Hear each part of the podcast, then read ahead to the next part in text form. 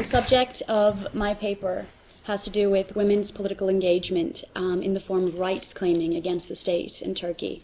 In doing so, I propose a reconceptualized framework of political reconciliation. And I should probably confess um, ahead of time that I will focus probably a bit more on my theoretical framework and the sort of questions I'm exploring rather than the um, than, than the empirical findings, which I'm hoping maybe come out a bit more in the in the in the Q and A. Um, but essentially, I'm looking at um, developing a more robust theory of political reconciliation and what it actually entails. And I approach this from more of a um, critical legal studies or philosophy of law approach. Um, so, despite its rhetorical appeal, what political reconciliation actually entails in theory and practice um, is unclear. Most of the literature on political reconciliation deals with uh, issues of transitional justice in post conflict contexts, with individual forgiveness and mercy of um, perpetrators of violence, and the experiences of the Truth and Reconciliation Commissions. So, yet, so while um, there's a great deal of, of moral and rhetorical appeal to the notion of political reconciliation, it remains uh, uh, a noble but ambiguous agenda. So, what I try to do here is to alleviate this ambiguity by contemplating reconciliation as a contextual and transactional process which aims to rupture relations of inequality and realign the terms of association and system of rights between the state and its citizens. Now, turning to the subject of, of today's conference, uh, the women's rights situation in Turkey is demonstrative of a legal system which, through recent reforms to the civil and criminal codes, now offers a more uh, robust model of formal equality to women than is available to um, most other women in neighboring countries. But despite having these laws and freedoms from the perspective of the law, women still struggle, struggle and suffer to have them implemented in practice uh, by administrative, judicial, and security mechanisms. And I, I, I argue that this pits women as rights claimers against the state in an often tacit but durable form of conflict, which has roots in uh, gender based and rights based inequalities. And since the state's strategic response has been to co opt, ignore, or diffuse the conflict to which it is a party to, whether it is over interference in a woman's right to decide how many children to have, to wear or not wear the headscarf, or gain, le- gain legal protection, genuine protection against domestic violence, the conflictual nature of the relationship persists. I argue that it is instrumental, if not urgent, to acknowledge the unique and conflictual features of the state citizen relationship as it pertains to women as equal citizens. And this constitutes the core of my understanding of a reconceived idea of political reconciliation. A critical dimension, then, of the state citizen relationship that is corrupted by conflict, whether it's ideological, gender based, or territorial, is the protection and enforcement of human rights. And the focus I adopt here is on rights claiming as an expression of women's democratic citizenship and as a process of legal, political, and social engagement between women and the state within the broader framework of political reconciliation. Now, the, question, the answer to why rights may be a straightforward one. But the reasons, I think, for why women activists choose to pursue the language of rights um, in their act- activism against the state deserves further exploration, the justifications they give for their struggle. As some feminist critics have argued, it has not been entirely clear that the language of rights is adequate to feminist objectives or how far legal rights improve the lives of women. The righteousness of rights, then, has been called into question by scholars such as Wendy Brown and others. And there's much philosophical debate over the question of whether women are then trapped in by rights as they seek to be free. But for many involved in the political struggle, um, including in Turkey, for women's rights, erasing away identities as women is not only counterintuitive but counterproductive. The continued reality of de facto inequalities should not distract from the fact that formal and codified equality of rights is a mechanism for challenging conceptions of formal equality that undermine the ability of women to present themselves as the equals of men. I find that deeper reflection is necessary to understand how rights can be made more useful within the prevailing context of inequalities for women. And although the new constitution making process in Turkey gained um, deliberate momentum last year after the June general elections, where the ruling um, AKP or Justice and Development Party won over 50%, near 50% of the vote, women have been campaigning for legal change, constitutional reform in Turkey for many decades. When speaking of constitution making, I refer to and highlight the, the utility of thinking about the act of constitution and Hannah Arendt's perspective that constitution entails both beginning and end. Unfortunately, given the climate of real or perceived, accurate or exaggerated polarization in Turkish society, this perspective is noticeably absent. And that's why the engagement of women in the process is critical to conceive a new sense of community, equality, and belonging to the state in Turkey. The constitution, in effect, um, is the direct product of the 1980 military coup and the military's interfe- interference in politics. It has been the target of severe criticism in Turkey, both for the way in which it was enacted and for its substance.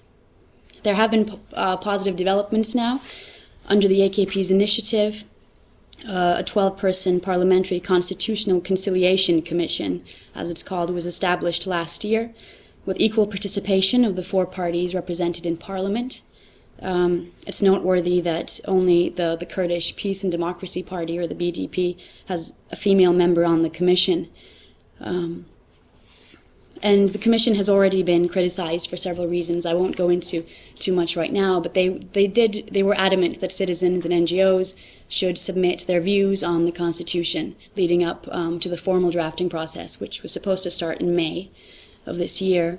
And um, the, the commission made a decision earlier this year to basically carry out the, the drafting process in, in, in, secrecy and not reveal um, the comments that were submitted to them, especially by um, individuals as citizens. Um, now, turning to the practice side of the framework of reconciliation, I've tried to sketch out briefly and talk about some of the examples of women's activism during the current constitution making process. There's already been controversy over um, well, three articles have been preliminarily shared with the public, and these are on fundamental rights and freedoms. The first deals with uh, the right to life, the right to bodily integrity, and the prohibition against torture and maltreatment. And, there, and these are still very, in their draft versions, but in its proposed language, the, the article on bodily integrity and the worth of the human body um, has a statement on how women, how bodies, how women, individuals should be protected from being objectified or commodified. And women's groups and two of the parties on the commission have objected to this language, stating that um, it could subject women to undue prohibitions from public officials um, acting on their own discretion, trying to ban obscenity or upholding morality. The second issue, and I point these two examples out to, to highlight how politics in, in Turkey women's issues have, have been politicized over women's bodies and sexuality. Um, the second issue right now, and you, and many of you may have been following this, but abortion is being deeply discussed now and very furiously. And abortion is legal in Turkey, um, and the discussion around it has emerged rather abruptly, um, initiated again by um, public officials ministers in the government. They've condemned women as um, as murderers, linked this to um, an, an, an event that, that took place in, in the southeast, saying that abortion was almost as bad as the, as the military attack that happened there and killed um, several civilian Kurds. Um, so this is, I think, another example of the way in which the, the entire constitution making process, and the women's rights in particular, is being politicized by, um, by the government. Now, I must speak um, about the binary between the, the Islamist and the secular women's divide in Turkey, even though I'm not, I'm not a big fan of this divide, um, but it is there um, in certain respects. Um, I think it is important, though, to recognize that the lines of demarcation are not rigid and permanent. Although, they, although factions and fractures do exist and have been well documented elsewhere, they run across certain fundamental or foundational issues, most obviously the public expression of religion and the headscarf. Commitments to solidarity do exist, especially at the local and the grassroots level. which is more of um, where I've been uh, involved. And as you see women from across this, this so-called divide striving for inclusion in limited local relations of power. But women's political fragmentation does not necessarily undermine a shared commitment to women's right to protection against all forms of violence, for example. And I mention this because um, in the importance of it in terms of processes of legitimization by women working in Turkey. Honor killings, high rates of female suicide, and girl child brides in Turkey's southeast, for example, are issues that serve as a bridge between different women's groups by sharing rights claims with certain womanist demands that cut across boundaries, women legitimize their own position within the broader women's rights discourse on one level, while deploying the right to participate in public or the political on another. Um, women holding different political worldviews share a deep concern with the issues of equality and visibility, and you see these when you when you approach the, the discourse that women's groups have been have been um, involved with in, in the constitution making process. They approach the issues of equality and visibility of women from different starting points, however. And again, this is very basic, but to, to re- reiterate this, women's groups tend to utilize the wider freedom or emancipation movement to which they are associated. They associate their cause as a form of legitimization. Secular women's, women's groups like the Republican women claim their own legitimate spheres of action as enabled by the Atatürkist reforms and period of modernization launched with the establishment of the Republic. Islamist women, likewise, or appeal to the marginalization of Islam in public and link their own anti discrimination and freedom of thought, expression, and religion campaigns to the wider struggle for the legalized public role of Islam in society and politics. For example, the Women's Constitution Platform, established in 2007, it's an or- umbrella organizi- organization encompassing over 88 women and LGBT civil society organizations and 10 platforms representing over 499 organizations. The, um, the NGO, the Association for the Support of Women's Candidates, or KADER, holds the coordinating role for the initiative. And um, they've been mobilizing under the slogan From a Male Democracy to a Real Democracy. And their main focus of their campaign is on the need to remove the appalling gap between the existing framework of laws, which work in favor of women in, in, in principle, and the reality, the continued reality of multiple forms of discrimination and gendered inequality. But their interpretation of greater visibility, what that entails, is an expansion of women's participation in active politics at the national or local levels and um, their right to be elected. They work very hard. They've been working very hard on um, on the on the issue of the quota.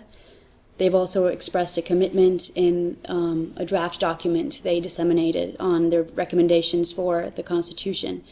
They express a commitment to expand the scope of equality to explicitly include the identity categories of ethnicity, sexual orientation and sexual identity, and marital status.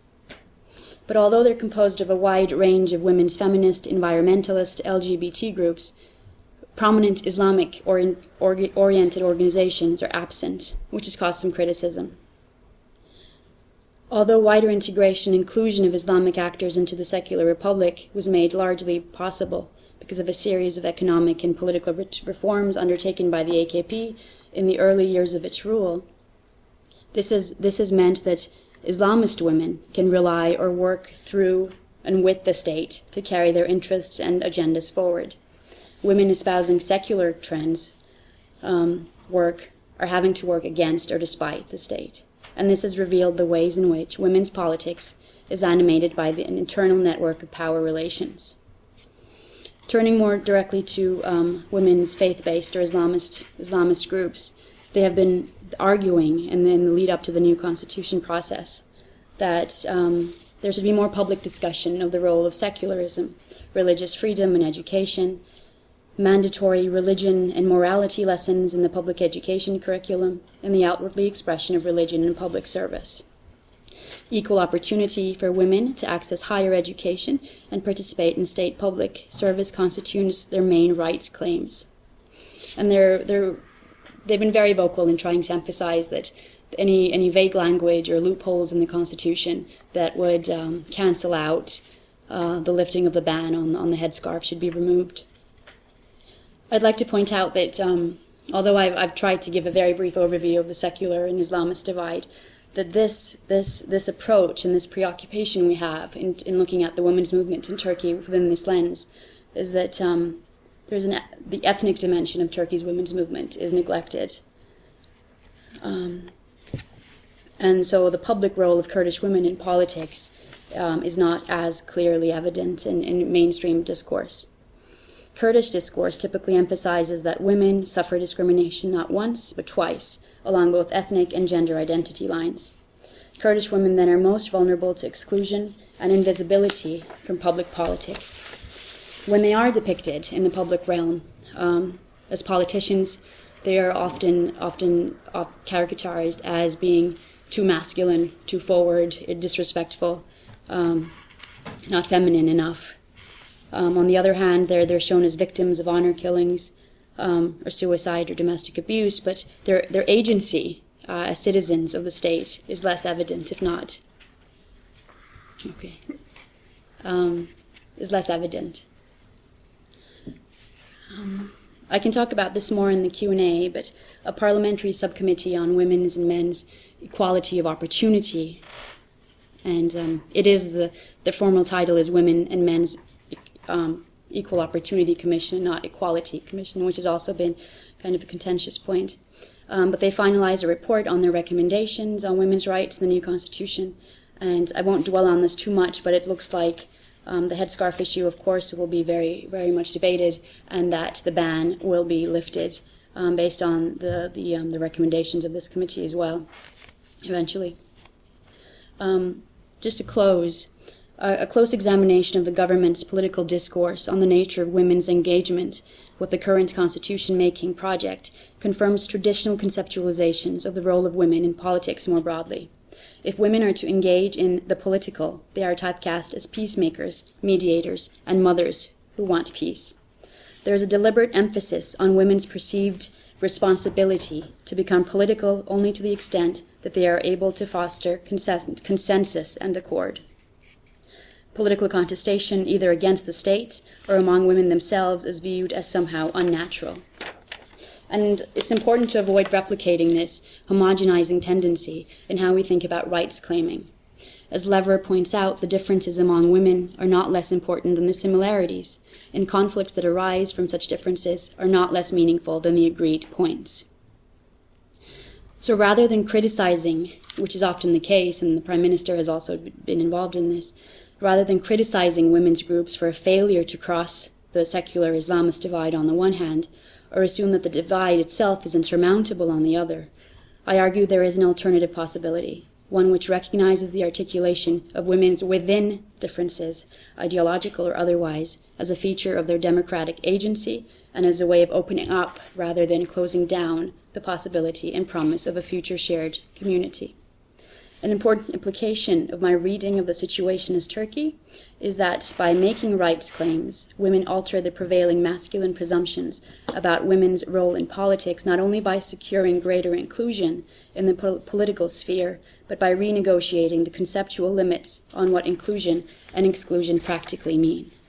By constituting practices of democratic citizenship, rights claiming serves as a mechanism of political reconciliation as conceived here not as the restoration of moral community or forgiveness, but as a practical reality of a reconfigured, renegotiated state citizen relationship which recognizes women as equal citizens. That's all. Please do ask me questions about this.